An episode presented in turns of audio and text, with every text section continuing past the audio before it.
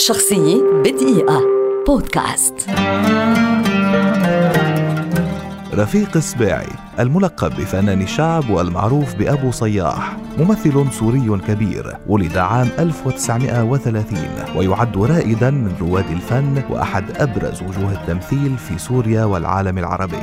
ظهرت موهبته الفذة مذ كان طفلا وفي أواخر الأربعينات بدأ مسيرته بتقديم مقاطع كوميدية ارتجالية على مسارح دمشق ونواديها الأهلية ثم انتقل إلى الغناء والتمثيل في فرق فنية عدة وأسهم في تأسيس فرق مسرحية بعد الاستقلال عام 1946 إذ صنع شخصية أبو صياح قبضاي الحارة الشامية بزيه الدمشقي الفولكلوري الأصيل.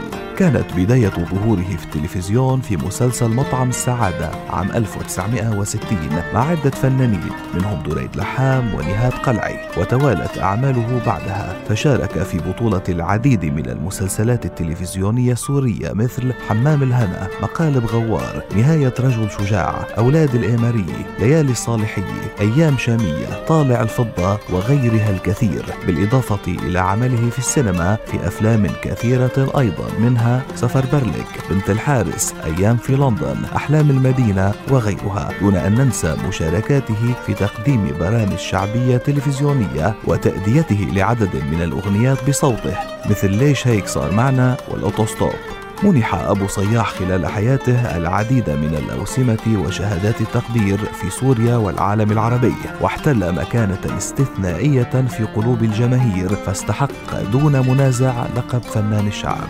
رحل رفيق سباعي عام 2017 عن عمر ناهز 86 عاما قدم خلالها مسيرة خالدة في تاريخ الفن العربي.